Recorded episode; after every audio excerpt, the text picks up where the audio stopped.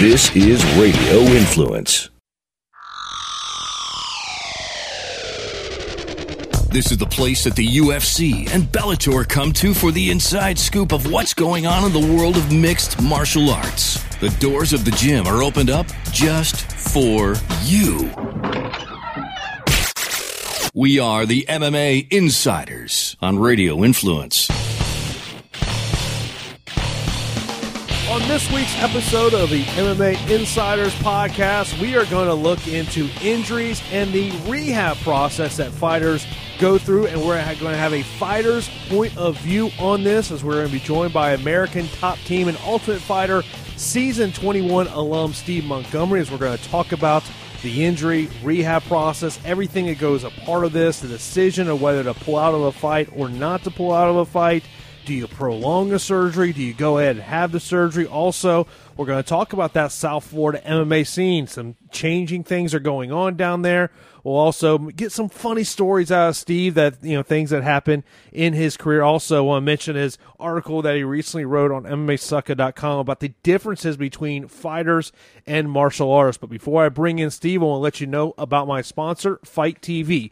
FITE is a go to app for MMA fans and practitioners, live pay per views, TV tapings, full length matches, interviews, movies, and documentaries. FITE is your number one source for MMA, boxing, and pro wrestling video. Get a front row seat to live wrestling, MMA, and boxing action anytime, any place. Get FITE free and see what's streaming now for you. You can download the FITE app free today by going to FITE, F-I-T-E dot TV forward slash radio influence. Once again, that is FITE, F-I-T-E dot TV forward slash radio influence forward slash. That link is also available on radioinfluence.com. Of course, you can hear this podcast always on radioinfluence.com. Also, podcasts available on iTunes, Stitcher, TuneIn Radio, and SoundCloud on iTunes and Stitcher. Just search the MMA Insiders. And while you're there, would appreciate if you would rate and review this show. With all that being said, let's bring in the creepy weasel, Steve Montgomery. Steve, how's it going? It's going well, Jason. You make me sound a lot cooler than I really am. well, I, I, appreciate you, you know, taking some time. Uh, you know, un- unfortunately for you, you you do tend to have a, a, lot of time on your hands right now, and we're going to talk about talk about your injury situation. But uh, you know, I think it was a couple of years ago. It, it just seemed like, as an MMA reporter, it was every day. It, it was you would get uh, you know, the notifications, whether it was from a UFC or, or maybe various sources you have about a, a, fighter pulling out due to an injury. But it, it seems like to me, and you can tell me if you, if you think I'm wrong in this, but my perception is is that you don't have as many fighters pulling out of fights, and and my thought is that is I think that fighters are just more educated on how to take care of their bodies better now. Yeah, I agree. I definitely think there's been a lot of better trends uh, floating around just the scene in general. I mean, whether it be in a, you know, you can just see it in the articles, you know, in the articles that people share, whether it be on social media or what comes on these big sites. It's like, okay, you know, all fighters are trying to like oh for example you know the big trend is less sparring more drills and this and that. And like like us at att like we had like before all that stuff got big i had kind of already figured that out you know back when i started i was you know sparring three four times a week. But i honestly think personally if you really are going to get into the fight game a better way than even amateur fights themselves to learn if you really want it is a you know a, a better amount of hard sparring. Not necessarily to give you brain damage but you know so those type of trends are, are are always floating around that are making the sport a lot safer.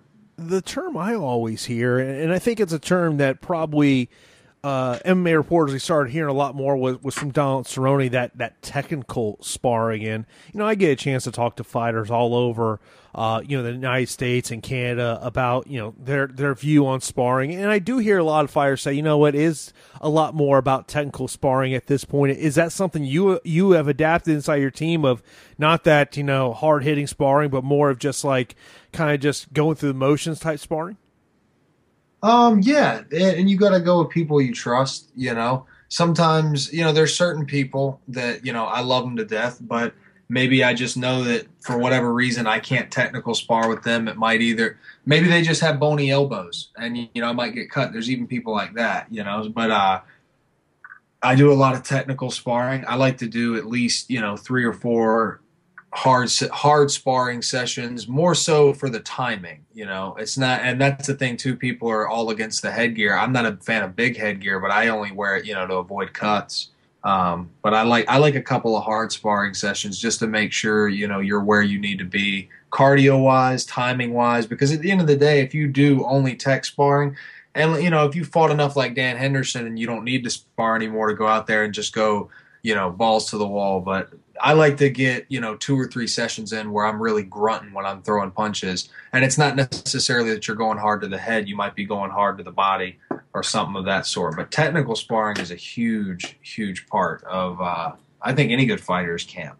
Not only technical, where you're just throwing random stuff, but maybe you guys have planned out a t- you know a combination series that you're running back and forth. So you defend four, throw three, then he throws five, and then you throw six, or whatever it is.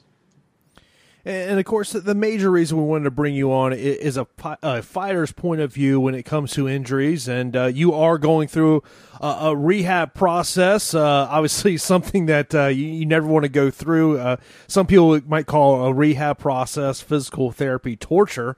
But you know, you are going through that process. Unfortunately, you had to pull out a fight that was supposed to take place next next weekend. You know, first off, talk to me about the thought process as a fighter when you have an injury that you know most likely surgery is something you have to get done at some point. How do you make that decision of whether you go ahead and have the surgery now, or maybe you try to get a couple additional fights in before maybe you ultimately have to have that surgery? Um, I think it kind of varies. I've seen a lot, you know, and obviously every fighter is a different person, but most logical guys, which, you know, it's hard to even call us logical. We're fighters, but a lot of us are logical. And the logical ones, I feel like it depends how bad the injury actually is, you know. Um, whether it be your knee or your shoulder or your wrist, you know, what can what what can you for example, if you're a guy who really relies on your jab, and you you know your jab hand's wrist is completely just got whatever it is arthritis or maybe you've got bone chips in there and that's your moneymaker and you're about to fight a guy who you need to use it against and you really cannot jab at all and it, you know after two or three days of, or a cortisone shot maybe you try i mean most fighters will try everything to avoid surgery even if they have to pull out of the fight you know even you know nobody wants to have surgery but um sometimes, man, it's just when you when you have when you know you know. I mean, mine I knew. I as soon as I was doing a very light warm up and I rolled in a funky position on on the knee and I felt something lock and I couldn't move the knee. And when we got the leg straight, nothing would change. And, and to get it straight, the whole knee would start shaking uncontrollably. So, and I couldn't walk. I couldn't really straighten my leg. I couldn't get it past a 90 degree. It was just kind of stuck at a 90 degree angle. And then, uh, so when I went to my orthopedic, you know, doctor, he t- he looked at it and said, "I don't even need an MRI. We're gonna have to go in with an arthroscope and see what it is." And uh, luckily, mine was the, you know, the smallest injury you could possibly have. Is if you had to ask for any injury, this would be the one you'd want. As weird as that might sound you know one of the, the things you always you hear not just in, in mma but in, in sports in general is there is a difference between being hurt and being injured. And anyone listening to this knows a fighter doesn't go into a fight 100%. You're going to have some some you know nicks and bruises that are going to carry into the fight, but you know how, you know in terms of from a fighter's aspect, what is the difference between being hurt and being injured? Yeah, I think it comes to functionality. Can you function or not? You know, everyone's got low back pain, but you know, if you're warmed up and your adrenaline's going, are you really going to notice it? Are you going to not go for a move? Um, you know, if you've got a broken rib, can you still throw punches? Can you still wrestle? I mean, I know I'm not going to say names, but I know someone who just got a sick knockout in the UFC who just had a really sore rib. Had a really sore rib. I know the guy, you know, and it's like, and I saw it in, in the training, and and he still just went out there and handled business so I, he could function. If if my leg had you know magically popped back into place and I could at least walk on it, I'm I'm not going to say I would have avoided surgery altogether, but you know I would have definitely still probably been fighting in the fight, but it uh you know it would not go back into place, and I couldn't walk for days. You know, it just was not fun at all. So I knew that if I couldn't walk and couldn't even pass the pre-fight physical, then there was, you know, might as well go ahead and call it off and not waste anybody's time. You know, and I've been in that back rooms when, the pre-fight medicals. I, I remember being uh, in the back when you were fighting uh, in Titan FC here in Tampa. It was not exactly the uh, ideal scenario for fighters uh, when uh, that whole situation went down, but uh, you know, ultimately, that I, remember it was there was a lot of sitting around, wait, waiting for all that to kind of take place. There, Things happen in Florida. Yeah, yeah, it, it's one of those things where you know, I, you know, I just sat there. I just kind of, I, I, was like, man, you, you, feel awful for these fighters. They've all sat here. They've they've all gone through their weight cuts. All they all they want to do is step on the scale, make weight, so they can start start rehydrating. But you know, in terms of, of the you know the injury aspect and, and the rehab process, as much of, of, of this rehab prospect process is physical. I mean, how much does this just kind of just mess with your brain? Because at the end of the day, you want to be inside the gym every day you know, preparing for a fight. You know, your fight was supposed to be next week, but that's not. So I have to imagine that it does kind of screw with your brain a little bit. Yeah, you know, it's just it's it's it's setback after setback, and uh, a long, long time ago, I already had asked myself, you know, when at a young age, are you willing to deal with all the setbacks that this sport is obviously going to come with? And I accepted it. So that that helped right off the gate.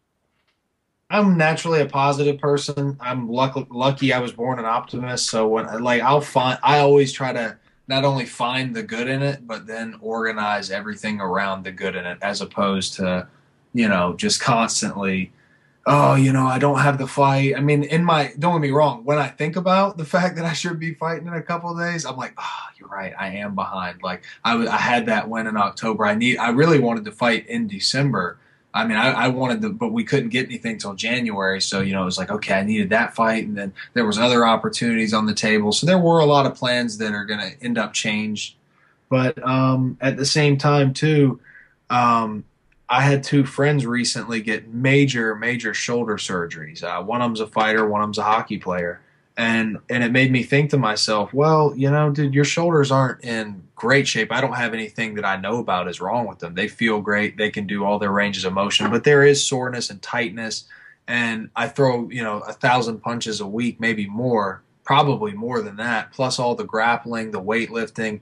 So my whole body is banged up. So to me, I took it's I'm not only doing rehab, I go in there and I do the rehab, which, like you said, it's it's frustrating because your your pride is that you move from a two pound ankle weight to a three pound ankle weight to do your quad extensions, and you know you're still on crutches. But for the most part, um, my the upper body stuff I'm doing is rebuilding my upper body, doing you know band exercises. My conditioning coach Phil has gone. Through, he, he he's given me a lot of just really dynamic exercises for my shoulders, you know, front and back, side the arms, the grip, the forearm strength, the, the core, low back stuff. And as soon as I get my legs cleared to start bearing weight, which won't be long, and walking, the amount of rebuilding I'm going to be doing on my legs, adding in two yoga sessions a week, and you know, basically when they say, okay, you can walk and you're cleared to hit mitts and do boxing mitts, I'll wait one more week to do the boxing mitts. I'm going to give my body the extra time. I'm going to heal, and I'm going to. I really, like I said, I want to look like I'm on steroids when I come back, and I want people to be like, "What is this?" Like, with you know, I I just want it to look freakish, like Shinya Aoki, but strong as well, flexible, I mean, strong, and I I have the chance to do it, so that's what I've been focusing on. It, it almost sounds like to me it's like almost, and I'm I know you're you're well past you know version 2.0 of yourself, but it's kind of like you you're using this time to reinvent yourself in a way. Uh, that's the only. I mean, it's either that or sit around and cry about it and let my low back. You know, I ha- at the end of the day, like you said, fighters are always going into fights uh, hurt, not injured. Injured, I like to say say to be hurt is temporary. Injury is much longer lasting. So all fighters go in with you could say small injuries or they're just hurting in general from the training and the wearing and tearing. Even of you know sparring three weeks out from the fight and only did drills and technical sparring and did crazy cardio and maybe some hard grappling, you still have wear and tear. It's still very hard training. So, um, you know, I'm just basically taking the time to, you're going to get out of line. If, you know, I don't always stand in both stances. So, one side's going to shift the hip forward more. I'm fixing those things. I'm doing the yoga. I'm stretching my body. I'm getting massage. I mean, my girlfriend is a massage therapist, so or fiance. My fiance is a massage therapist, and so whether whether she's actually massaging me or not, she's giving me techniques to do using the lacrosse ball, foam rollers, and I just got I'm getting back on on what I used to do. When I was starting out and fighting, I did everything recovery. I iced my knees after every training session. I took ice baths. I would go to a chiropractor, a massage therapist. I'd get acupuncture. I was going crazy on what kind of supplements I could find, what kind of nutrition I could add into my diet to help and I was so into that. And lately, I've gotten away from that and just added on extra training. So it's been less recovery and then extra training on top of that, and I'm paying the price. So it's a chance to reset and I guess you could say just be be healthier. And one thing good I did find out during the surgery, it was only my meniscus, and they looked at everything else, all my ACL, my PCL. They looked at my joints and they said, You don't have a single shred of arthritis. They said, All your other you know ligaments and tendons look pristine. They're in great shape. So i i think that's you know the four or five years that i was training my hardest i was also recovering and, and paying attention to my body the most. You know i, I think one of the things that you know from the outside looking in and, and unfortunately uh, sometimes as a reporter you know we learn of fighters injuries heading into a fight which i would never report I, and I know there's there's probably some reports that would do that, but personally, that's something I would never do. I would never report that hey, this this fighter's going into a fight injured. injured. But you know, the the question becomes is, do you, you know because you're you're an independent contractor. You get paid when you fight, and you know I I do independent contract work, so I know that hey, I only get paid when you know right. ser- services are performed and i think sometimes you know and, and, we can point to various situations throughout mma whether we're talking about the ufc bellator world series of fighting or, or any other promotion out there where we see fighters come back and clearly they came back sooner than they should have you know how you know i guess it's got to be how do you play with that decision of is this you know because you, you want to get back in there as quickly as you possibly can but i gotta imagine that you ha- that's a decision you have to sit down with not just you know your coaches but also your management and say okay is is this putting myself in the best position to succeed? Right. Well you know for that i've already kind of i thought about those things because this is my first i've had layoffs and things like that and injuries here and there but this is my first ever surgery on a, on a joint um, first arthroscopic surgery so to me, um, when I, I I'm taking it day by day to everything's a competition to me in the sense of like if I'm on my crutches and like, like I can't even tell you know right after the surgery and before I had the surgery while I was on the crutches just you know something like going to the bathroom or brushing your teeth or gee dude my mortal enemy the shower i'd start to stink after like a day and a half my fiance's torturing me she's like you have to shower i will help you and i'm just like i know how hard it's going to be because at the time i was in a lot more pain than i am now you know almost two weeks post-op so it was that wasn't fun, but I, I got really competitive with it. If I'm going to do it, I'm going to make every step perfect. I'm like trying to flex my hip. Like everything's a competition day by day and now i'm to the point where my leg is pro- realistically my leg's probably about 10 days ahead of schedule but i'm just treating it right on the normal schedule that the, the safe schedule that the surgeon and the rehab team have picked out and um, it's and the reason it's ahead of schedule is because I'm, I'm it's always a competition. Even even icing, I'm like, oh yeah, you know, like as soon as it's swollen, I'm like, I'm gonna get ice on you right away. I just like everything about this rehab process is a competition to me. So I see that same mindset three weeks into maybe I, they say, okay, you can start hitting pads and drilling now. Your leg's good for that. You can drill your grappling and hit pads and hit the bag. Well, that three weeks of hitting the pad and hitting the bag is going to be, to me, that's going to be like training for the world title fight. I'm going to be so competitive at that and try to get the most out of that so that you know, when it comes time, when it does finally come time to say, are you ready for an eight week camp? Everyone's going to be saying, dude, you're more than ready. Go. Like everyone will know that I'm ready. I just want to prove it in my actions. I won't have to tell anybody I'm ready. It will be known. How much of That's, of the thought process you have in terms of you know handling the rehab process and everything is based on what you have seen other guys go through inside American Top Team?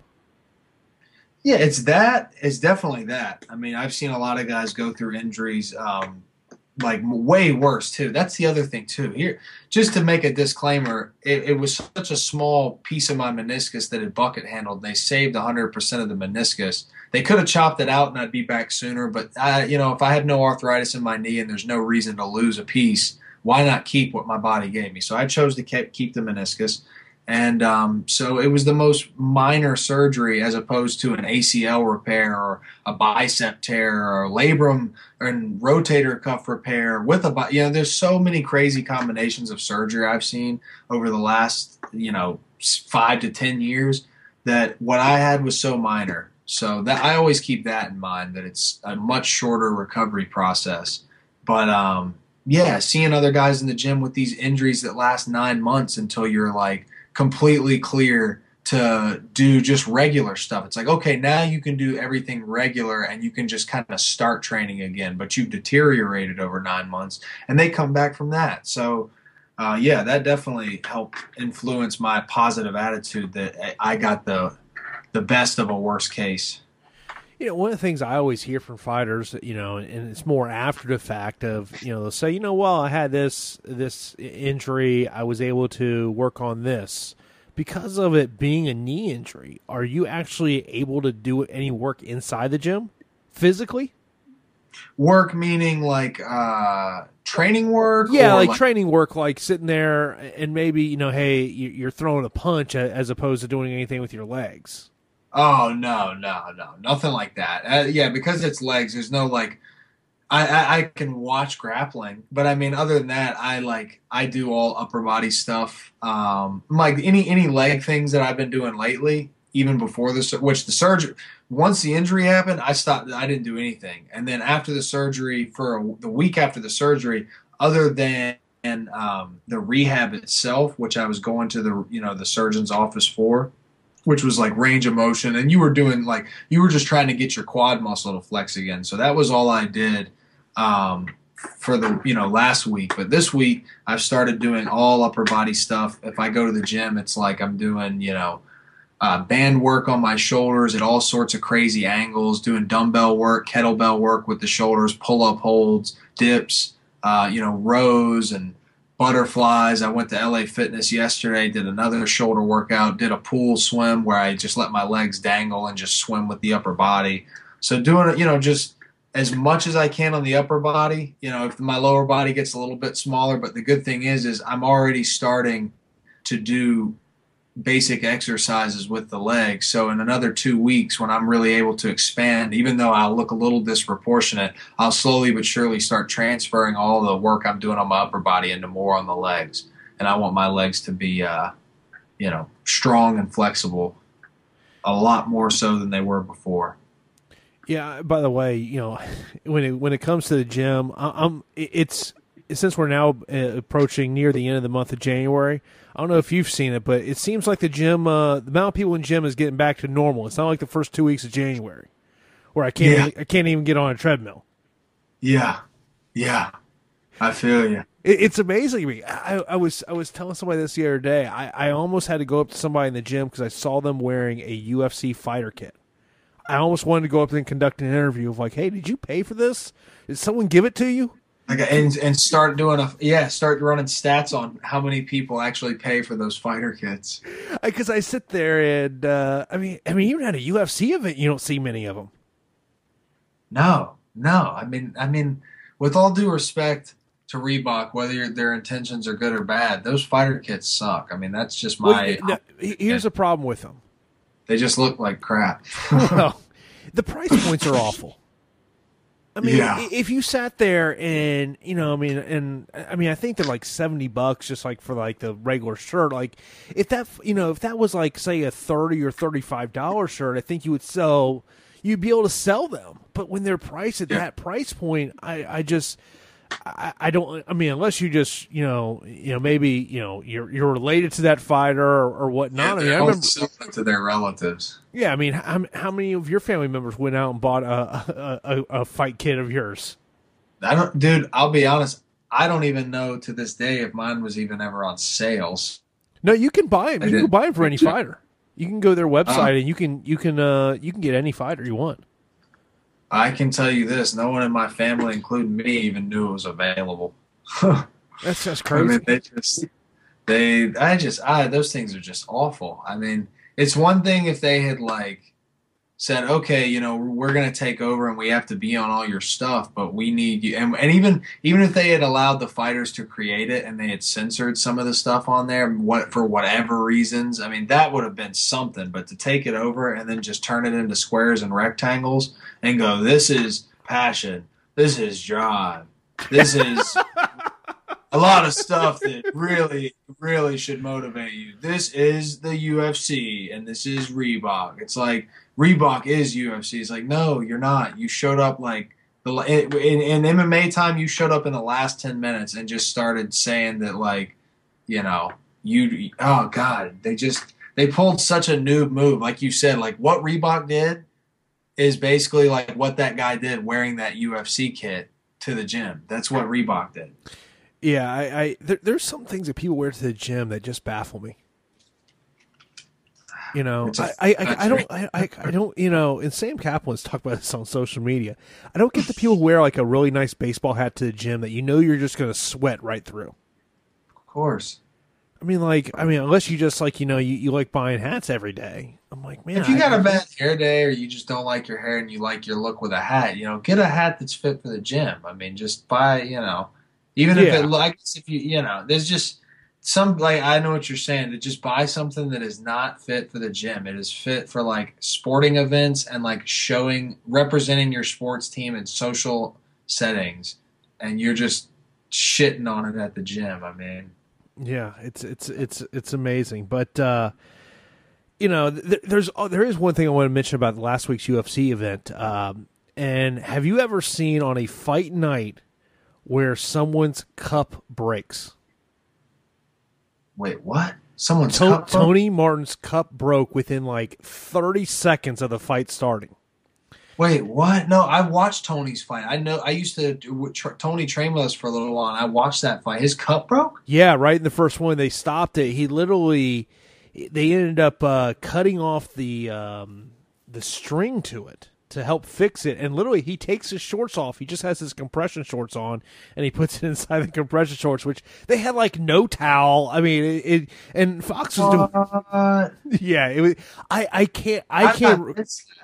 I can't recall seeing that in a fight. I know one of the Bellator cutmen who was watching, you know, he tweeted that it happened back in the day in Bellator. I gotta imagine that you know, you know, that probably happens more often in the gym, but I can never recall on a fight seeing that happen. I'll be honest. I've never seen or even heard of a cup breaking. Now that, th- that I think of it, it doesn't shock me. I mean, they're just some of them are just plastic, and you know, a shin could definitely break that. But I've never heard or even heard. I've never even heard mention of a cup breaking before in Yeah, training fight. So that scares me. I mean, that. Ooh, that Because I'm sitting there going, it's not like you have a spare cup you know, that you bring to the cage with you. dude, No, I mean, I have a backup mouthpiece. Now I'm gonna start bringing spare cups to the to the arena for fights, man. Do you, now, do you bring the spare mouthpiece to the cage with you? yeah, yeah, we bring it. We bring it. Now, now you, you know, I take. Did you go to a dentist to get that that mouthpiece made? The um the spare mouthpiece, no, it's just a boil and bite that I've actually. It's a pretty good boil and bite that I've fought with. uh Actually, fought with it like five times. Now the one that I have now that I fight with, the Jaws mouth guard, yeah, that one was made with at a dentist's office. which I know a lot of people have talked about it as, and I don't know if, how you feel on this. That you know, guys that don't do that, it's kind of a a, a bad move on their part. I mean, I know, dude. I know some guys that fight with the Walmart boil and bites and kill it. They're just savages. So I, I don't hate on anybody. I, you know, to me, like as a fighter, you always kind of have in your head like what your style is in the sense of like, am I just some savage who takes guys down and crush them? And you see like some of these sick D1 wrestlers who get pretty good at striking and get good at grappling overall. They'll just rock a five dollar Walmart boil and bite out to like an important fight and just kill it you know, like look better than ever, not get hit, jaw tucked, like looking good. And me personally, I like to think of myself more as an assassin. I like I like good equipment, you know. I like to do it smooth and tactful, and I like a good, you know, dental mouthpiece. I really, really do. And I mean, it looks cool. You know, you can put your logos and stuff on it. Jaws does a great job. So. And of course, you're you're down there uh, in South Florida, which it's uh it's an interesting fight scene down there because I mean you have obviously several major teams down there, and you know obviously there's a change going on with the Blackzilians, uh, whether they're they're going to be around much longer. Of course, you got now Henri Hooft with his own gym, the Combat Club, where uh, a lot of uh, the Blackzilian fighters have ended up. Uh, I've not seen where Neil Melanson's a part of that team, and I think that that's ultimately going to be interesting to see what ultimately ends up happening with Neil Melanson because. Uh, you know there are there are fighters inside that Blackzilian team that were only there because of the fact that Glenn Robinson brought in Neil Melanson. But it, it's a weird scene because for shows down in that region, you know, you, want to depend on ticket sellers, you know, guys that are go- and ladies that are going to bring in puts butts in the seats. But for a majority of the fighters down there, Steve, they're not from South Florida. Yeah, I mean, everyone, you know, even me, I have a decent following down here. I think I've done okay with some tickets from time to time because I have a lot of friends and things like that. But you're you're right. I mean, every South Florida is it's kind of like a, an East Coast Los Angeles, you know, there's just people from everywhere. I mean, everywhere down here, especially in the fight scene. God, that's one thing. And we'll just, I, this is the only thing I'll say about it all night. If there's one thing Merrill Lynch was wrong about targeting MMA with, was calling it like, if she was accusing us of being uninternational, like she was saying moments before, she is wrong because the South Florida MMA scene I mean, it, there's people from everywhere, and you're right. You really have to market the gyms and the quality of the fighters as opposed to their names, which really doesn't sell to the gen- general populace down here. No, I mean it's you know one of the things that you know, and and I always say this from a reporter's aspect. You should go to a a regional scene. You know, I'm not saying you go to every regional show that's in your area, but every once in a while you should go there because you know you, you see things, and it's always interesting because I always when when I go, I don't know if you're like this when you go to shows, but I people watch when I am at shows because I naturally do. Yeah, it, it, it could be some of the greatest because usually you hear, you know, you hear just things that literally you just sit there and laugh. Um, Absolutely, it's kind of a circus around the spectacle. I mean, I've heard, I got a video of a guy after Overeem beat uh, Junior Dos Santos in Orlando. I have a video of this guy for like a solid five minutes calling Overeem out. We weren't sitting far from where the fighter walked in and out of the cage. And when Overeem was walking out, this dude was like yelling over everybody who was completely quiet because like nothing was playing. This dude's yelling like, "I know you're ducking me, Overeem." You know, like dude. I mean, yelling, screaming. I got it on video, man. Like I ought to post it. Like I, I really ought to. I wish it'd go viral. This dude was so, and he looked like heavyweight size, but like fat and out of shape. And this dude's just all about fighting Overeem and Overeem's ducking him and ah, it was ridiculous. I could only imagine what drugs or what what he was drinking, what drugs he might have been on. Well, you know, Pretty the Amway Center is not that far away from Church Street. I can say I was there that night, and we enjoyed Church Street after the fight was over. We had a good time. Yeah, yeah. we we had a good time that night. Um, which I, I, tell you what, you know, a lot of people ask me, they'll say, "Hey, man, what, what, you don't want to go sit on Press Road?" I'm like, "Nah, man, I'm good. I'm gonna sit with the boys." we're gonna have a good yeah. time. We're gonna enjoy the fights. Absolutely. I mean, the dude, the it is a spectacle around the. I'm sorry, a circus around the spectacle. You get some crazy people.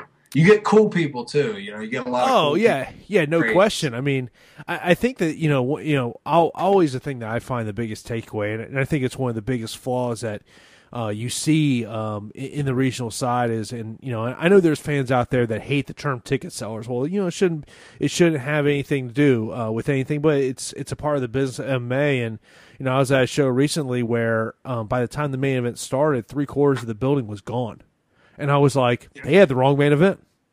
Yep.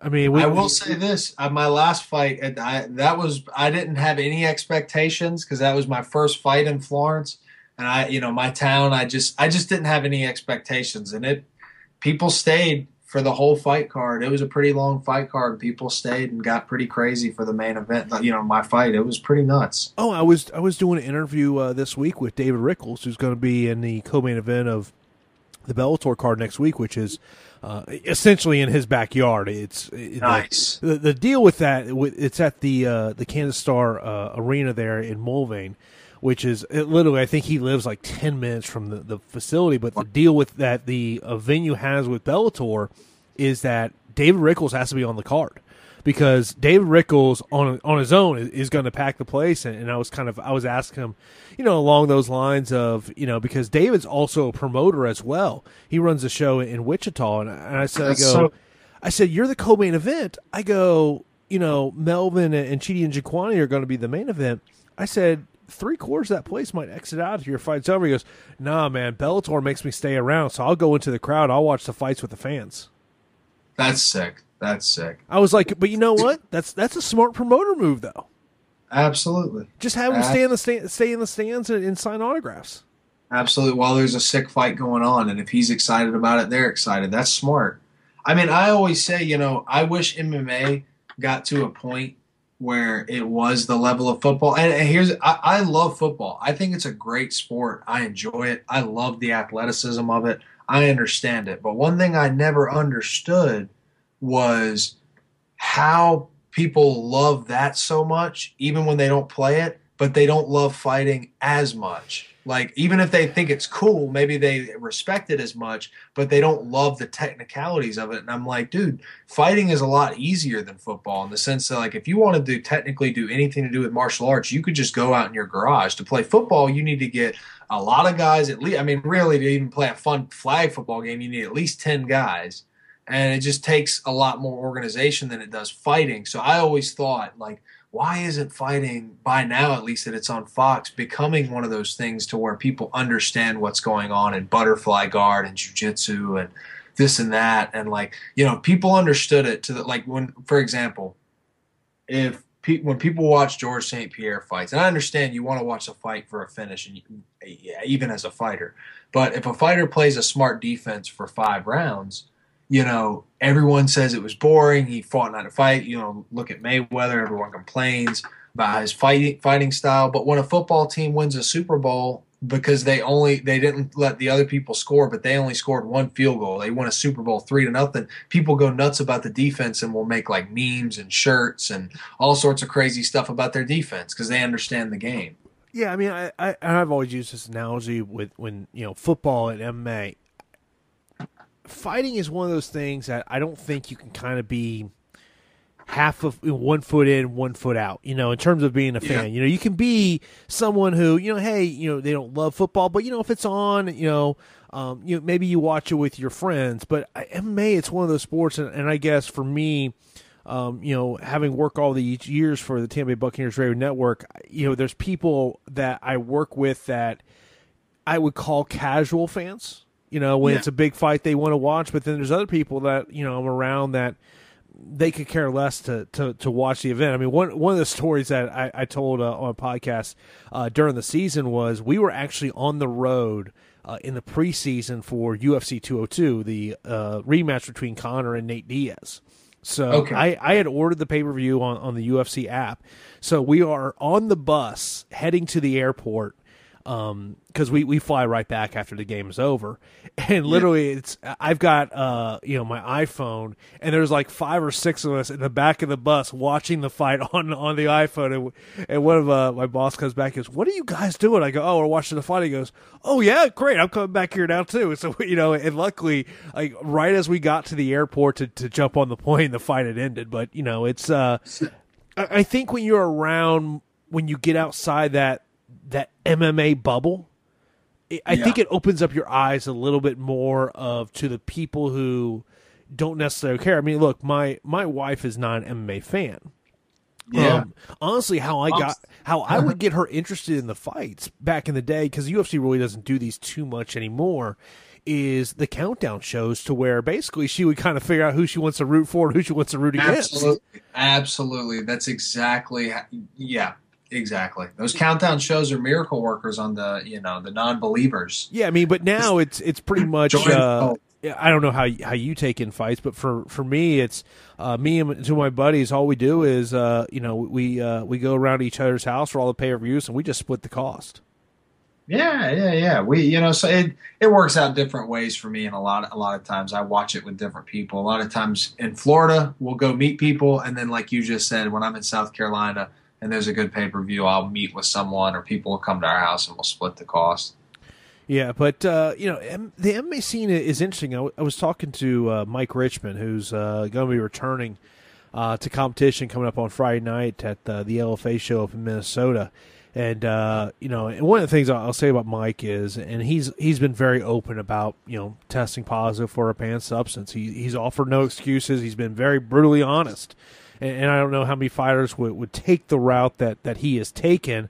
Um, and I actually think it's probably gotten him more fans because he has been brutally honest, yeah, uh, about the situation. And uh, I just I don't judge anyone for using steroids. I've never used them. I really haven't. I don't know anything about them, but I don't judge anybody. I don't care if guys wanted to juice. I just don't care. I don't see the big deal, dude. I just I don't know, man. I I think there's I sorry, I won't ramble, but I just don't I, care. I think it's it's you know what it, it's not hitting a baseball out of the ballpark. You know, I agree. It, it's a it's a fist fight. You know, and I think that um, you know you you have seen a difference in in the MMA industry since there's been you know, obviously USADA coming into the UFC, but you know, look, there, there's a lot of drug testing going on in Bellator. Yes, Bellator doesn't have their own program, but you know they're going into a lot of places. I'll give you know Bellator this. You know they're doing they're doing the international expansion, but one of the things that they have done is they've brought in Mike Mazzulli, who runs the Mohegan Tribe Department of Athletic Regulations.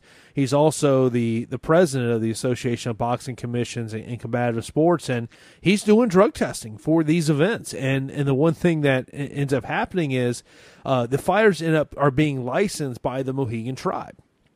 And since they're licensed by the Mohegan tribe, he can he can drug test these fighters out of competition, which in reality that's you know if if you're going to catch anybody on PEDs, it's going to be out of competition. It's not going to be in competition. You know, you you have to, you know, if you know what you're doing, you're not going to get get caught uh, in competition. So out of competition is the thing to go there. But you know, in terms of Mike, and I was asking him, you know, because when I did the interview, I didn't want to harp on it. You know, I asked one question and, and essentially moved on. But I said, I go, you've been away from this sport in terms of competing for a year and a half. What what what are your takeaways? And you know, because obviously this industry's changed, and, and I'll relate that to you. You're sitting on the sidelines now.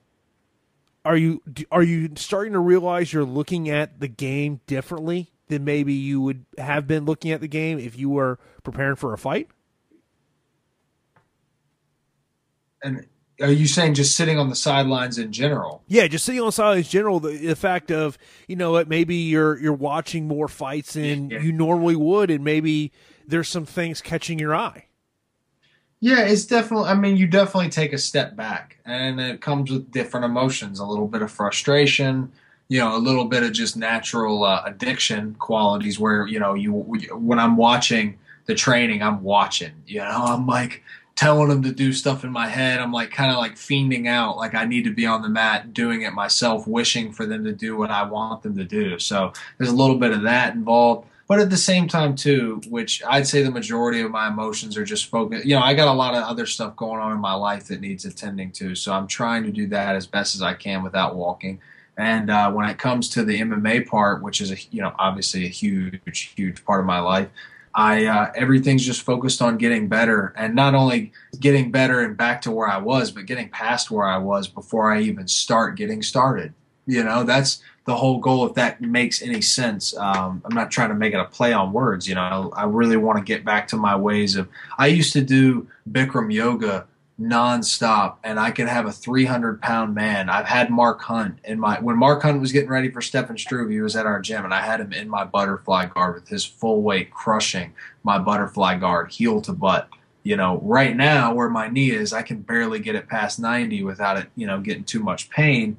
But you know, by I'd say another six weeks, I'll probably have my heel to my butt, and then six weeks after that, you'll be able to put 500 pounds on it and it'll be fine. I mean, I had myself to a point where I was very flexible, um, but I wasn't as strong as I would have liked to have been. So I'm going to add that strengthening in there, and you know, like I said, just come back better than I was when I got hurt. Which that was what frustrated me too, is I was in the best shape of my life for this fight. I was in sick shape.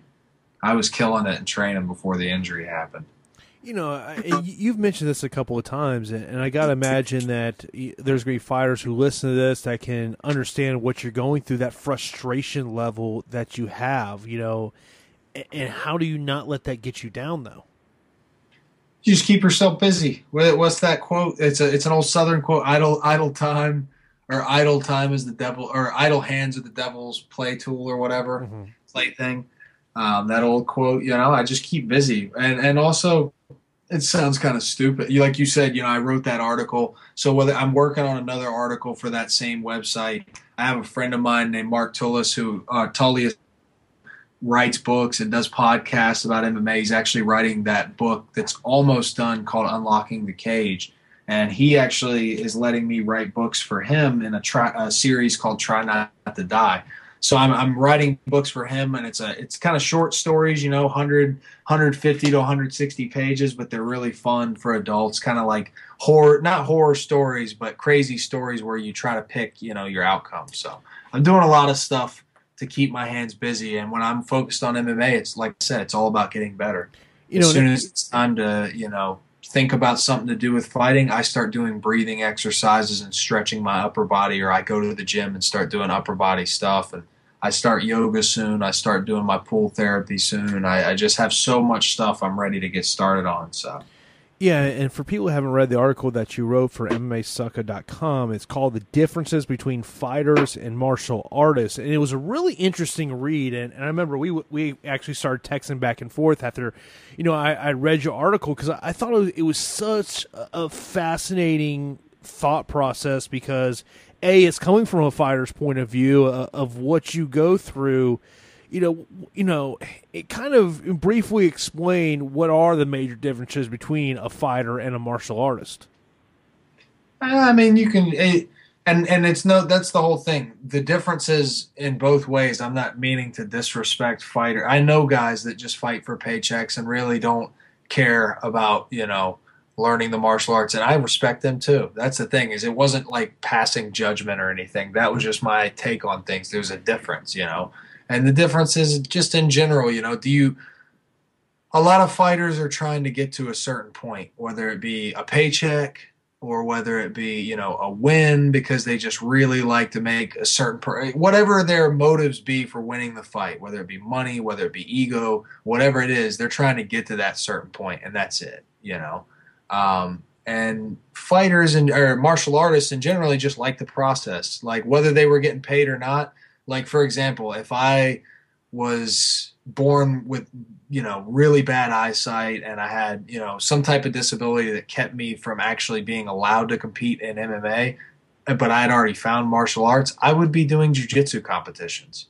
You know, I'd be finding a way to compete, finding a way to train. It's the lifestyle. You know, a, a martial artist just loves the lifestyle of going in, training, the the social you, you know how it is on a jiu-jitsu mat or on a kickboxing mm-hmm. mat or training in general if you're around cool people it's always good people and they always say you know you hang around bad people that bring you down you're going to get brought down but when you're constantly in an environment and growing and being good people, you naturally, everything else in your life goes up. So when I'm training and I'm in shape and everything's going well, other things start going well. I start making more money, whether it be training clients or me, you know, doing privates or my, you know, little investments start doing better. Whatever it is, things always start going better.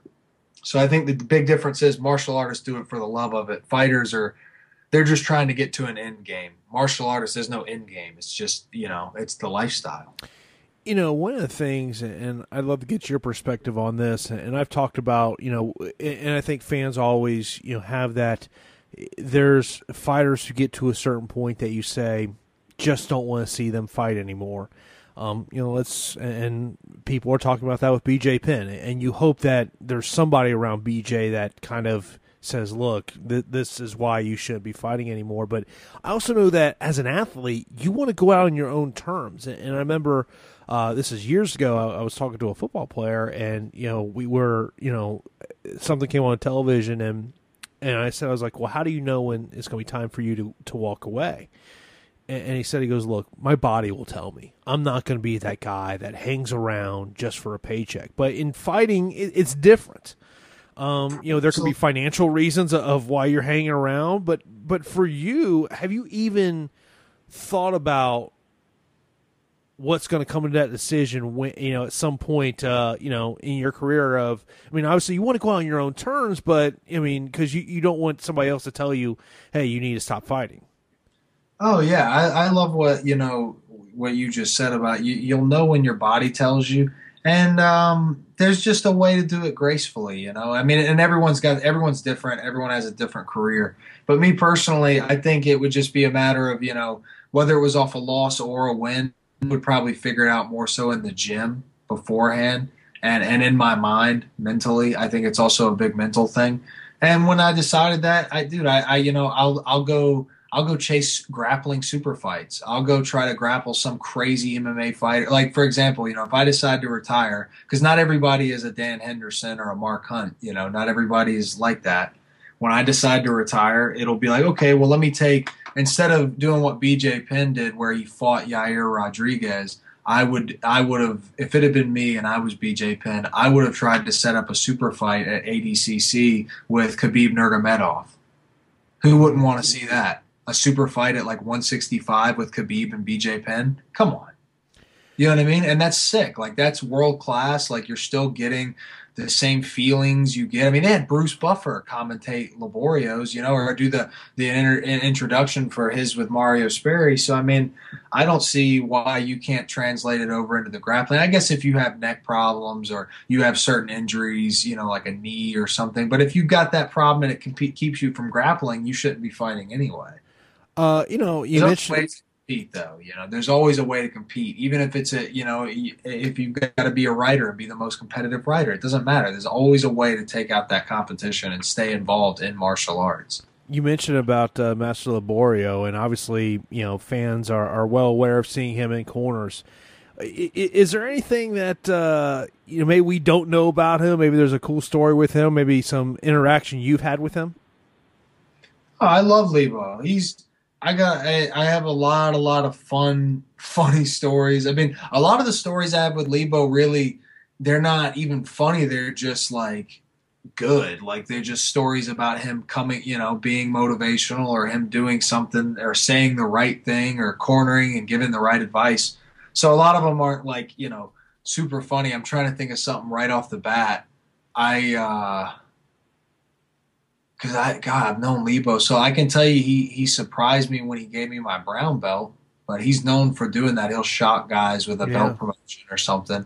Um, the first time he cornered me was against Colton Smith, and I'll never forget. He like when Lebo. I can tell you this. Lebo at all times is like pretty much behaving like he's in church. Like whether he's around kids or not, you would think Lebo's like a preacher or something, you know. He really would, and it's not like he's being arrogant or anything. It's not like he you don't want to be around him. It's like, oh look how Lebo's coming. He's not like that. You know, he's around sailors all day, but his persona is just he remembers names really, really, really well. Like he has a freakish ability to remember names, and he'll uh, like he'll he'll keep that persona. But when you go to a fight, and if the fight gets heated, like my fight with Colton Smith, I'll never forget, like, you know, he had that persona around me my whole time knowing him. And then in the fight, Colton kept trying to punch me off the glove touch. And Lebo was like, you know, dropping F bombs and stuff. He's like, don't you touch his gloves again, man. Like, what are you doing? Like, like he just got really like, he went, he took it from zero to a 100, you know? And I had never seen that side of him. So that was, you know, funny. He's definitely, when, when Lebo turns it from zero to 100, you know, it's a thousand miles an hour when he's in the corner, he, he ain't playing games. And I imagine it's like that when he's competing or when he was, you know, doing that all that stuff back in the day in Pride. Yeah, it's uh, and there's there's always interesting stories that uh, that you hear in the gym, but I also know there's a a very interesting story that has been told to me in the past about when you got the call to fight in the UFC because obviously it was a dream. I remember um, you know, when you were supposed to fight in Orlando, you know, you know, we ended up, you know, doing an interview over there where, you know, it, it didn't didn't work out, but ultimately in the end, you, get into the UFC. You were actually supposed to fight up there uh, in Virginia. Who, who gives you the call to let you know you're in the UFC? Yeah, that it was a man. That whole thing was just crazy because Um, and I've had those types of calls before where it's like, hey, you might, you're on call, basically, you're on call in a waiting room for the UFC and you might get picked kind of deal. Um, I've had those before since then, but this time it was, uh, you know, I was I got a call before I even left for Virginia. I, I was coming off the show, so I was going to Virginia to cut to 170 to prove to the UFC because Dana had claimed he'd let me give me a shot if I showed him I could make the weight. So I was trying to make the weight at 170 to fight Anthony Lemon, who ended up he wasn't making the weight. So they had called us a couple days out from the fight and asked if we could meet at 85, which we agreed to because I just needed a fight at that point.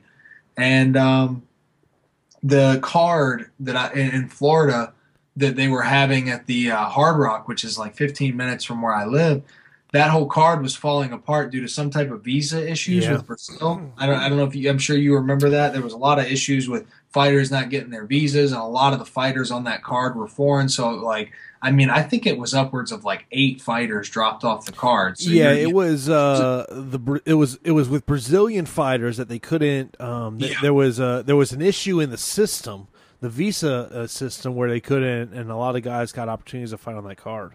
Exactly. A lot a lot of guys got opportunities. It wasn't just me who got the last minute call. But you know, with I, I'm with Sucker Punch Management, so they they're really good management company. They know, you know, um, they know a lot of people with it. So right away, once that card fell apart, they called my management called me and let me know, hey dude, you know, just know you could be on call. So I was like, okay, I might not even go to Virginia. I'm going to stay here in my hometown and train for an extra couple days for whoever my opponent is, and then I'll have a week to cut weight. That was my thinking. So it turned out, you know, hey, you're not going up to, uh, you're not going to fight in the UFC. Your spot got filled. Go up to Virginia. So I was disappointed, but at the same time, you know, you're still fighting for a chance in the UFC in my eyes. If I win this fight in Virginia, I get to Virginia and it's at 85 so I'm not really cutting much weight. I'm just kind of hitting pads one night at, at the local gym that was letting us train there. And my manager, you know, Dave, comes rushing in the room because it was also the fight was in my manager's hometown. It was in, you know, Arvelo's uh, neighborhood. So he runs in the room while I'm in the boxing ring and he has this look on his face because I'm with my boxing coach, Chuck, who's pretty old school. And I know Dave, like Dave, what, you know, a fighter in the middle of like an even not an intense session, but a detailed session. Me and Chuck are like going over important stuff, and Dave ran in and goes, "Dude, I'm sorry, I'm sorry, Steve, Steve, Steve." He interrupts everything, so I knew right away. And before Dave said anything, I go, "Let me guess, I'm in the UFC," and he goes, "Yeah." And I just started like laughing. I go, "We know anybody?" He goes, "No details yet, but you'll find out soon." So we literally finished the mid session, uh, got pretty excited, and slowly but surely from there, you know, got all the details about who, uh, what, you know you get all the details. What, what network you're going to be on, Fight Pass, Fox Sport, all that stuff. Um, so that started trickling in, and it was an exciting experience. So net, you know, it was an exciting experience getting into the UFC and getting the call for the second fight. The results didn't turn out well. So next time, I'm imagining it's going to be a really crappy experience getting the call for the UFC, but the results are going to be, you know, awesome. Yeah, it's uh, it's all it's always interesting to, to hear those stories, you know. And of course, you've been very public. Uh, you know, there, there's no way you would ever make 170, but you know, the the next season, the Ultimate Fighter, they're going to start filming it here. Uh, you know, really shortly, just announced Cody Garbrandt and T.J. Dillashaw are, going to be uh, the coaches for the season. As I've previously said, the the only downside to that situation is the fact of you know we're going to have to wait till July to see those guys fight, and who knows, maybe it ends up being you know a, a season that's uh, I guess will be team, the, all the drama of Team Alpha Male coming to a television set near you uh, coming up in yeah. April. But it, it's a, it's it's a they're calling it redemption. It's going to be you know fighters who have uh, competed on the reality show in the past, and there's also going to be current UFC fighters on the show. And the UFC officially has not come out, but you know you can go anywhere online and you can see the rumored uh, cast that's on there, which is going to be 170. If it, it, let's just hypothetically say that three months ago, you know, they come to you and say, okay, we got a spot on the Ultimate Fighter, but it's at 170. Do you even consider it? Uh, I would say, what do they do when you miss weight? Do they let you fight anyway, once at least, and then kick you out of the tournament, but let you in the UFC after? Because I know I wouldn't make the weight, you know. I'm but if it was 185, you're like, I'm like, put me on a plane, I'm there. Oh, if they gave me the chance, and it worked out in the time where my leg was going to heal or my leg was if i was just in i mean because i'll tell you regardless of all the like i said you know oh i had this problem with this and i'm fixing it now with my leg i was in sick shape for the fight that i had coming up on the 28th i mean i was in really good shape. I was at a good point. Not many injuries at all. I mean like not many like little small things. I just felt good man. And uh, yeah if they had called me for 85 and shape like that I, I oh dude yeah Absolutely. I would have gone out on there and, and ended a couple people's careers. There well, wouldn't be much redemption for anybody. If the rumors are true and Julian Lane and Junie Browning are a part of this cast, it could be, from the reality show aspect, it could be interesting to see how this plays out. Uh, it's going to turn into the Kardashians. She's going to eventually be a guest coach, man. I can see it coming. I, I tell you what, there what, was a part of me that I was like, there was part of me that was like, oh, are they going to put CM Punk on this show? Please do. Please I'm telling do. you, God, I think I think we're I, I fully believe we will see CM Punk in the in the UFC cage at some point. I I like the uh, I like the the idea of putting him on the Ultimate Fighter. I mean, hell, if you want to sell a show and maximize that type of guy's. I mean, dude, if there's ever a way to sell it, I mean, I guess you'd ultimately have to pay him for going on the show, which is you know not something they normally do. But you know what, dude? If it was me, like if I was, let's say CM Punk was 85 magically, and I was on the show like you had just said, and they said, okay, you know, everyone else is coming on the show for nothing, you know, except the opportunity to get in the UFC and the contract. Um, but CM Punk's going to be getting paid, you know, whoever know who knows how much of this and the spot like let's say basically per episode that actually airs CM Punk made 250 grand per episode. If they said that's the case I'd say who cares? He brought in more you know he's the one who brought in the viewers but all those viewers are now going to go buy my t-shirts. They're going to follow me on social mm-hmm. media where I plug my products and you know people people want to whine and complain and they don't want to accept the market for the way it is. I understand complaining, but at the end of the, your complaints, you have to accept that life is the way it is and you've got to find a way to adapt to it, especially oh, yeah. MMA. If there's ever a sport that changes more, it is MMA, you know, so you've got to like, yeah, you got to just be ready for the change. So I, I think they ought to let it, you know, put a guy like CM Punk on that show, even if you got to pay him yeah, I mean, because look, if if the UFC let him go, you know Bellator would put him in a fight. Absolutely. And Bellator would probably find a better opponent for him. Yeah, because they made yeah, a, they, they, made a massive mistake in putting him against Mickey Gall. I mean, I mean, Mickey went down the ATT, and I had people telling me like, "Look, you know, you know, is this kid UFC ready at this point? No, but he was going to get there."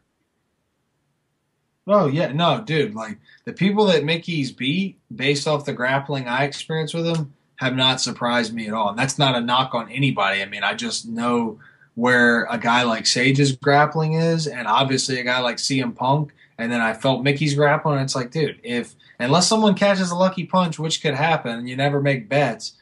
You know, if it hits the mat, these guys are done. And I, they are the guy that Mickey beat his UFC debut. That's who they should have given yes. CM Punk. Oh, no right? doubt. Yeah, yeah. That that was they. That's that's the fight they should have made right from the start. And that I mean, fight might have been a war. you know, because I mean, look, it's it, it, it would have been the UFC's best interest for CM Punk to win. You know, it's it's just like I mean, it's that's why it's you know the the the MMA business is tough because you know you never know what's going to happen on a given night. Dude, the MMA business shows no mercy. It chews up its most beloved stars. It does what it wants when it wants. It never goes according to plan. And you know what, man? That's what people should sell it for. That's what the UFC, you know, the UFC, I understand what they've been doing. And hey, dude, I'm just an 0 2 guy in the UFC. I'm not a billionaire who made a company out of nothing. I'm not trying to knock them. I'm just saying, in general, I feel like you said, like when you get these big stars build up. Let's be honest, Conor's 0 2 against Nate Diaz. I, I he did really well in the rematch. He did good in the first fight. I'm a fan. I like the guy. He lost the fight. He got his ass beat both fights.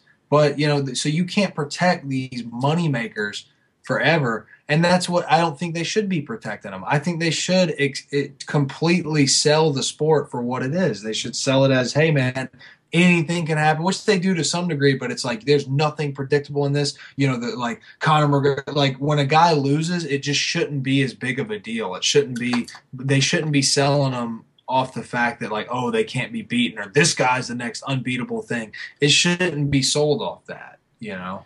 Yeah, I mean, the, I, don't know. I mean, you look back at the last UFC pay per view. I mean, it was a it, it was a fight that it, it, was interesting to me because I, w- I was watching it at a buddy's house and I was around a bunch of you know a couple hardcore fans, but mostly casual slash non MMA fans. And and before the main event started, I go look.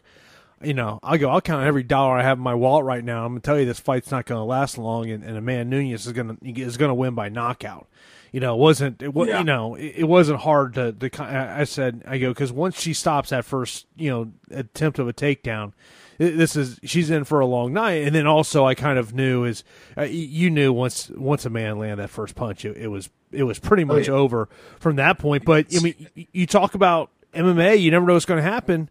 I mean, I I would have never predicted Cody Garbrandt would beat Dominick Cruz in the way he beat Dominick Cruz. I really thought that if Cody was going to win that fight, it was going to be in the first 10 minutes. Absolutely. Not even, dude, yeah, he. Who thought he would come out there and out Dominick Cruz, Dominick Cruz, but in his own style?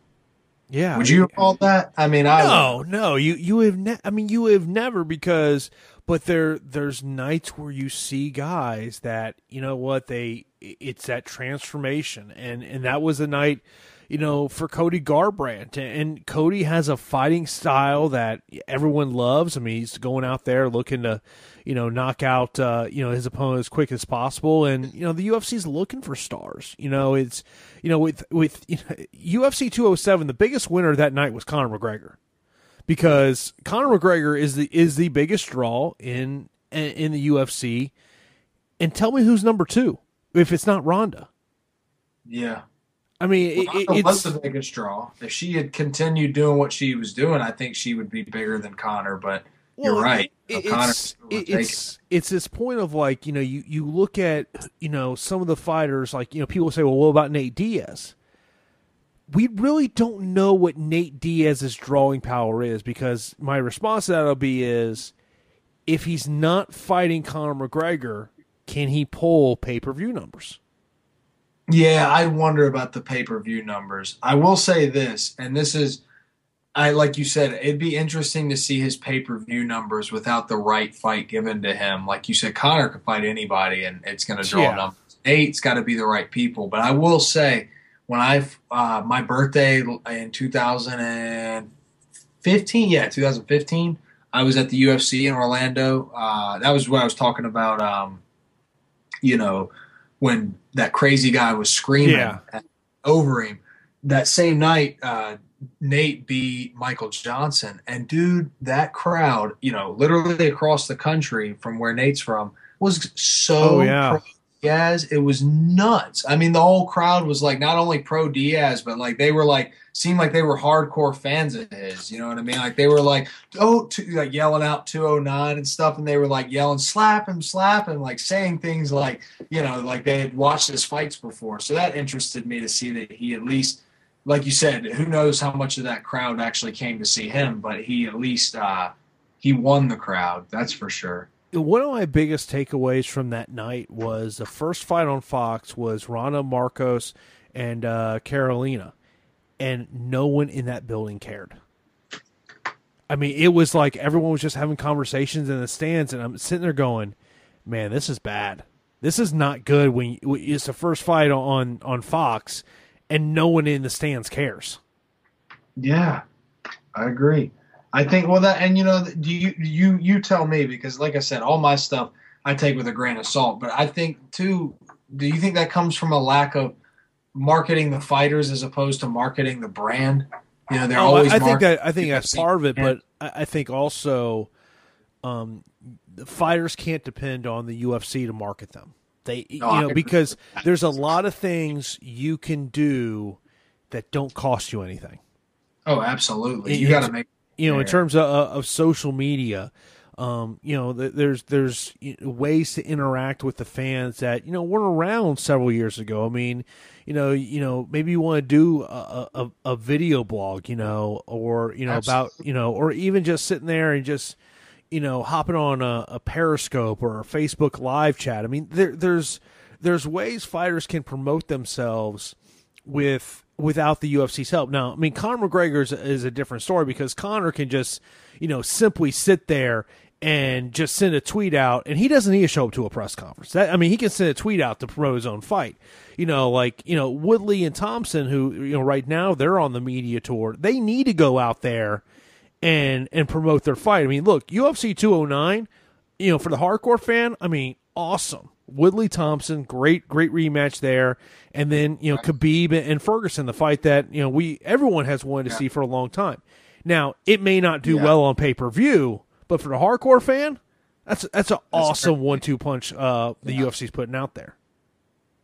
I wonder too. You know, I and you tell me what you think. Khabib seems like a guy that is starting to figure out how to market himself and has been for a while. Like just kind of his attitude. I've seen. I put it this way: from my little corner, I see a lot of stories about Khabib even before I really knew who he was. Like I knew he was the guy that I watched T-Bow fight one time, but other than that, I would just see these stories about like, oh, Khabib says this, Khabib the grappler. Like he he seems to be a guy who's been able to hype himself, especially for a Russian guy. He's done really well in the and, American market, I think. And himself. part and part of that key is he's learned English. You know, I, I think True. that's where you can look at some fighters. Uh, I will point to Jose Aldo as a prime example of this, of not learning English. I think is all. You know, I I understand why you sit there and say maybe you don't want to learn English. I get it, but I, I right, point to right. a guy like Junior Dos Santos. You know how Junior and I remember. I mean, back you know early on his UFC run, having a conver- you know doing a radio interview with him and you know, you know, and he, I commended him how well his English was, and, and he told me, he said, he goes, I actually just watched The Simpsons. That's how I, I learned yep. English.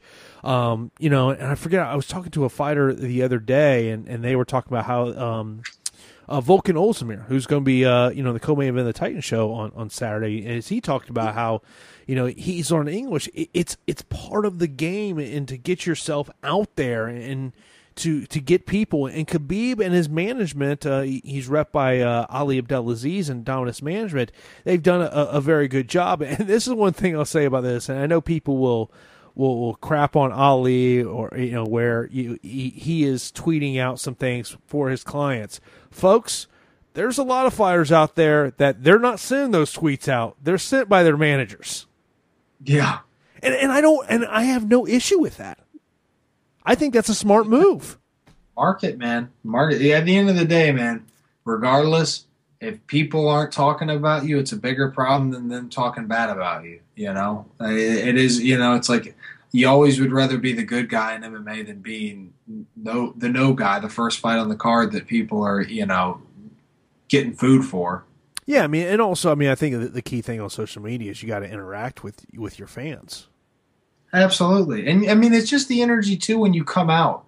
I mean, like I remember I was on my first, like my that card on CFA in Miami when I fought Colton Smith. We were the second fight of the night, and when I walked out, I was I wasn't like screaming, but I had like an exciting song. I was intense. I always carry my little South Carolina flag, so I had some type of gimmick with me. You know, um, my song was intense, like I said, and and I was like, you know, looking at the crowd and like you have to have an energy about you that makes people care. You have to have confidence in yourself. And not only that, the fight was super, super back and forth, competitive, entertaining, and ended with a face flat knockout. So you have to go out there, one, not only do you have to fight well, you have to have a good energy and you have to promote. It's a spectacle. These people as much as you wish they were there just to see the fights and you could just step in the cage and start working, that's they're there for the spectacle, you know. Yeah, it's uh by the way, is there is there a go to uh walkout music for you? Ah, not really. It changes from time to time, but I'm thinking about sticking with one. I'll know when the right time is to stick with just one and like make that your, you know, California kid is to what California kid is to Uriah Faber or yeah. California California oh, Love. Sorry, yeah, I mean because I I think it's really it's I think it's that also helps build your brand when when people know Absolutely. when that song, you know, um, I mean, you think of like iconic, you know, walkout songs. You know, I, I think that you know, obviously Uriah Faber and, and California Love. Um, you, you, think of Wanderlei Silva and, and uh, Sandstorm. Um, yeah, you know, there, there's just there's some fighters. It's just it, it, it becomes iconic, and I think that's part of building your brand. For sure. Have you heard? You ever heard that song Clint Eastwood by the Gorillaz? Yes.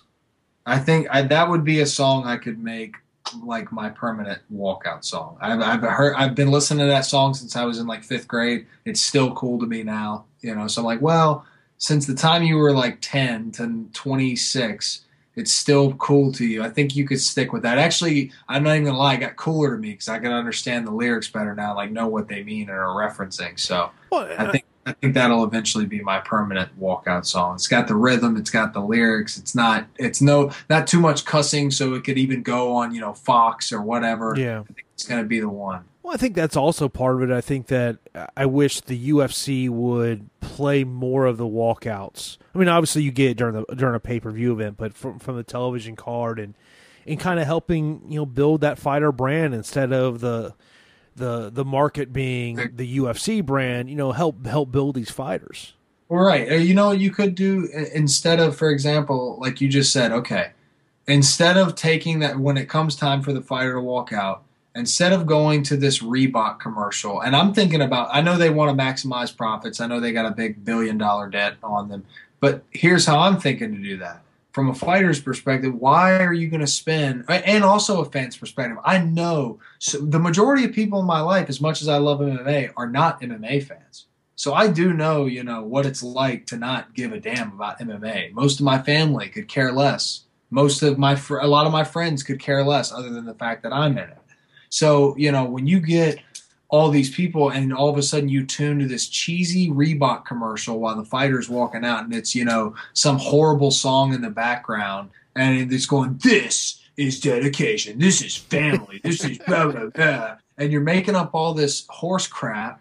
And then, you know, your logo is a bunch of squares and Reebok. Instead of doing that, why don't you, if not show the fighter walkout, why not show like a hype video for the fighter, like a quick 30 second segment about like, you know, I'm just make I'm completely making this up. Uh, you know, uh, Ronda Rousey is, you know, was a judo champion and blah blah blah. And after her father died, this and that, and now she's driven to be a champion in his name. And Amanda Nunes, you know, the first openly gay UFC champion. Like you said, uh, talk, find some story spit it out for 15 seconds for each one of them. And while you do that, you have Reebok subliminally all over the place. So they actually are associating what MMA is with Reebok, not some fake image that you came up with and decided to add squares and rectangles to. Yeah, I mean that, that's you the know, thing. It's uh, like I mean, something to do with the fighter. Yeah, I mean I, I, think that you know to me, and and I just kind of feel like the promotion of UFC 207 it's almost like they did not think of the fact of well, what happens if Amanda wins this fight? You know, and, and just, that's where I, I just I remember you know sitting around with a bunch of people, and there was uh, you know a guy sitting next to me that I, he was a buddy of mine. I'd never met in my life, and um, you know he was he was talking to me, and he and he knew that you know I, I reported on the sport and, and do podcasts, and he said he goes he goes explain to me why they didn't promote the fact that uh, Amanda is the first openly gay UFC champion. I go, that is a question a lot of people are asking in the MMA industry. I wonder. I and you know what? I'll give this isn't taken away from Amanda. This is actually giving her credit as a person because I, I, like Amanda. I like that. I didn't even know she was gay when she got to the team. She was just a really nice person. So I just I like Amanda as a person. But the thing that's funny to me too is I've heard them ask her about it. Like they asked her about it after she beat Miesha at the press conference. They're like, "Hey, Amanda, you know, does it mean anything to you to be the first openly gay uh, women's champion or UFC champion?"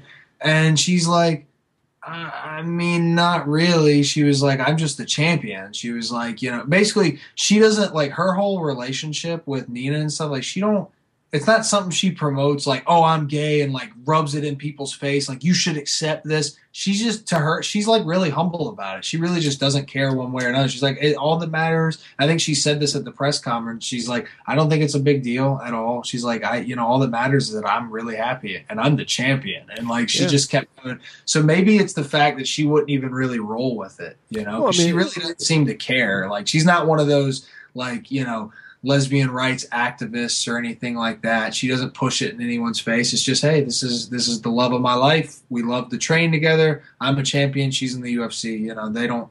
I don't know. She, she doesn't seem to promote it too much. Well, I mean, and also, I mean, the thing about it is, is that was a life changing fight for her. You know, I mean, don't don't even look at the payday she got, the the disclosed pay, which is the check that, that she got on, on fight night from the commission, where she made that the life changing money is on the back end with the pay per view points, and that's where, I mean that that's money that she's going to be able to retire on one day. Oh, I mean, shoot, I, w- I hope it was that, and if it's that, and also just the money she's shoot, dude, she could just go around teaching seminar. Really, I'm not saying she should. She's better than this, but I'm saying if she really had to, she could teach money off the, or I'm sorry, teach seminars and make money off saying, "Hey, I'm the girl that beat Ronda Rousey." I mean, Rousey brought that many eyes to that that fight and to go out there and do something as you know boss as she did you know you can live off that just that credential for a long time. Yeah i mean she i mean ronda brings eyeballs to the television set that normally don't watch. And, and, and conor um it's a different type of eyeball. I, I you know Con, you know ronda i think for the most part brings a female audience that normally would not watch MMA events where Conor brings that casual sports fan that you know yeah. it, it's you know in in a way it's like Floyd Mayweather in, in boxing, where Floyd brings that casual sports fan to a boxing event that, for instance, say wasn't watching boxing last Saturday night on Showtime. You know, for sure. You know, and, and sure. those and, and, look, and this sport needs that. It, you know, it, it needs. But, uh, you know, it, it's like I saw people kind of, you know, talk about the television ratings for this past Sunday's card of saying, hey, it wasn't as good as they've done, uh, you know, previous uh, Sundays in January. I'm like, at the end of the day, you still, you had 1.6 million people watching the main event. Yeah, that's not a bad thing. I mean, it's it's. It, I mean, you're still talking. It's a it's a lot of people, and I mean, look. At the end of the day, the UFC, you know, they they have to develop stars. I mean, it's like it, every time I hear this, well, they need to find the next Conor McGregor. No, you got to find whoever. It's like you never want. Yeah, to, exactly. You know, it, it's like when people would say, um, you know, you need to find the next Michael Jordan. No, there's only one Michael Jordan. You know. Yeah, there's it, not just one, but it's not just one recipe. That, there's only one Michael Jordan recipe. You're right, but there's not just one recipe to make stars as big as Michael Jordan or as tasty as that recipe. But this is my thing about Conor. What what what what amazes me about him is you know, everyone points to the promoter Conor McGregor when he's getting people excited in his fights. The Conor McGregor I like to listen to is a Conor McGregor after a fight. He he he gives you so much it, he's a very humble guy, and, and, he, he tells you exactly what he was trying to do. And to me, that's the Conor McGregor yeah. I, I, love to listen to. I mean, and look at Dominick Cruz after he lost, and I mean, he's standing there in yeah. front of the media for thirty minutes and, and talking to it. And I think that's where, for a lot of MMA fans, and the the talk of why there is a hatred for Ronda Rousey is the fact of she doesn't handle losing well at all. Yeah. Yeah. That's why, dude. That's what I really, and this isn't me trying to be arrogant or anything like that. I just really think in general, if, I can get on a big enough win streak and, and get into those, you know, upper echelon guys and stay there, um, I, I feel like I could sell myself enough. I, I could make people care enough to watch my fights because, like you said, I'm going to go out there every time and, and give give everything. You give everything, whether it be to the media or to the fight itself. And, yeah, you got you and have, no, you know, you Dominick gave it all out there, and he and he didn't have any shame in telling the media that's what happened. He had no shame after the fight. You have to be likable. Yeah, you know? I mean, or or if you want to go the complete opposite, if you want to just be the guy that everyone hates, um, be Chael Sonnen. You know, you know, look, and I'm doing a preview show. We're recording this on a Wednesday night. I'm doing the preview show tomorrow morning I don't know what to expect out of Chael Sonnen and Tito Ortiz. I'm picking Chael Sonnen to win, But there's a lot of unknowns with Chael. I mean, you know, we haven't seen him in, in multiple years. What what's he going to look like? You know, I mean, we don't we don't know what he's going to look like. You know, um, you know, it, it's a retirement Like fight for said, Tito. yeah, is it just a money fight? Yeah, I mean, to me, the fight on that card that has me just I can't wait to watch it is Paul Daley and Brennan Ward. You know, I, I had I had Greg Rebello on this podcast a couple weeks ago, and uh, along with being a fighter, Greg is the head coach for Brennan Ward, and and he was pretty honest about the fact that when he said he goes, you know what, he goes, look, in an ideal situation, would I like uh, to see Brennan wrestle? Yeah, I'd like to see him wrestle. But I also know Brennan can can be a guy that you know he said just like in his last fight, where you know they're in a, a tangle up against the fence against Saad Awad, and Saad Awad goes, "So are we going to wrestle or are we going to bang?" And and and Greg said it was right in front of their corner, and he said right when Saad said that, I turned to my assistant coach next to me and go, "Well, there went the game plan." Because he knew Brennan was going to be just going to go out there and just start throwing haymakers. Um, but that's made Yeah. that's also made Brennan very, a very popular fighter. To me, it's and and, Right. and, and Bell and look, some special. yeah, in Saturday's Bellator card, it's a really good fight card. You know, the you know the, I always enjoy them. There, there's notable names on, on the preliminary card. A, a lot of California-based fighters uh, that are going to be on that card. But uh, you know, I mean, probably the hardcore MMA, um, fan and, and community is probably. I'm sure there's going to be a lot of people tuning in that are probably going to be the biggest Hisaki Kato fans because he's taking on Ralek Gracie. Yeah. Um, you know, uh, you know, you got George Karakhanyan and Emmanuel Sanchez. That that's a really good fight.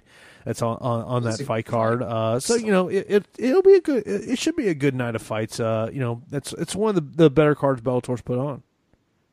I'm excited. And you know, I, I, this is the one you're talking about. The one this weekend. Okay. Yeah. This is. I have a friend on the one uh, next weekend, so I got a little confused. Yeah, that, that that's the one in Yeah, they always always come consistent. They always come up come consistent. Yeah, I mean that's uh, you know, uh, you know, you know. Obviously, I mean, I think they're going to do very well in, in terms of viewership, and obviously that's that's Tito and Chael driven. Final thing uh, as we wrap up here, as a fighter, what what are the type of fights that get you excited to watch? I mean, obviously, you, you know, people you train with, you're going to watch those fights, but stylistically, what, Well, what gets you excited? like- well, I mean, I'm a fighter because I enjoy fighting, and to me, I like a fighter who goes out there and isn't like does just does not care about the rounds at all. He's out there to fight and to finish. Period. And so, like when there's fighters like that, like obviously, you know, I like the Diaz's, typical. I like some kickboxers and stuff like that. There's some people, and then you know I'll always watch people I know and try to sh- support them. But fighters like people that I don't know personally and that I've actually trained against and like tried to help get ready for, but that I'm a fan of, like Tim Means. Like I've I've tried, man. I think I'm I've helped three fighters prepare against Tim Means, but I'm a huge fan of that guy. I love watching that guy fight. That dude's you know one of the prime examples of what I think a fighter should be and uh, you know guys like you know guys like Tim Means. Um, I can't think of any off the top of my head, but people that are out there to fight and to get it done and to get down and dirty. They're not out there to win. You know, if they win the decision, great, but that's not what it's about. It's about going out there and you know whooping ass. Yeah, you, you want to go out there and you know you want to put on an exciting performance, but uh, yeah, we'll uh, we'll be someone's getting their ass cut. Just like that hard. Uh, but we're you know we'll be monitoring what's going on with you and, and your return as uh as you re- recover from that so i really do appreciate you taking some time out uh, of your schedule to, to talk to us and give a, a fighter's point of view on some various things and for uh, people who are who are not listening to or not following you on social media let everyone know where they should follow you at It's pretty easy. I'm. I think my name is the Creepy Weasel, but it's at Weasel Steve on Twitter. I'm just the Creepy Weasel on Instagram, and then Facebook.com slash the Creepy Weasel. I'm always posting updates, rehab videos, stuff with other fighters. Um, like I mean, like we, you know, if you want to see some cool stuff, right after Amanda knocked out Ronda, she was in the gym on Monday, and for her first workout that day, when she was helping Nina get ready, we were just chilling in the cage with her and you know Walt Harris, who just had his big knockout in the UFC, and they were you know taking pictures with my dad and hanging out. So I'm always posting cool stuff on social media. Check it out. yeah i always see your dad posting stuff on facebook Oh, he's just nuts, dude. He's a super fan. I'm about to make him his own Facebook fan page just for how much of a fan he is. Oh yeah, but but uh, you know you definitely want to follow Steve. Uh, of course, uh, the this week's MMA Report podcast is already out. Uh, have interviews with Mike Richman, Kevin Casey, Henry Corrales, Cody Bollinger, Matt Bessette, and Volkan Ozdemir. So be sure uh, to check that out. Of course, as I mentioned a little earlier, we'll have a preview show for Bellator 170. That's going to come out on Thursday morning of this week. Of course, if you're not subscribing to this podcast, the MMA Insiders podcast, you can do that on iTunes and Stitcher. Just search the MMA Report, of course, always available on RadioInfluence.com. So it's going to wrap it up for this week's edition of the MMA Report podcast, which you always hear on RadioInfluence.com.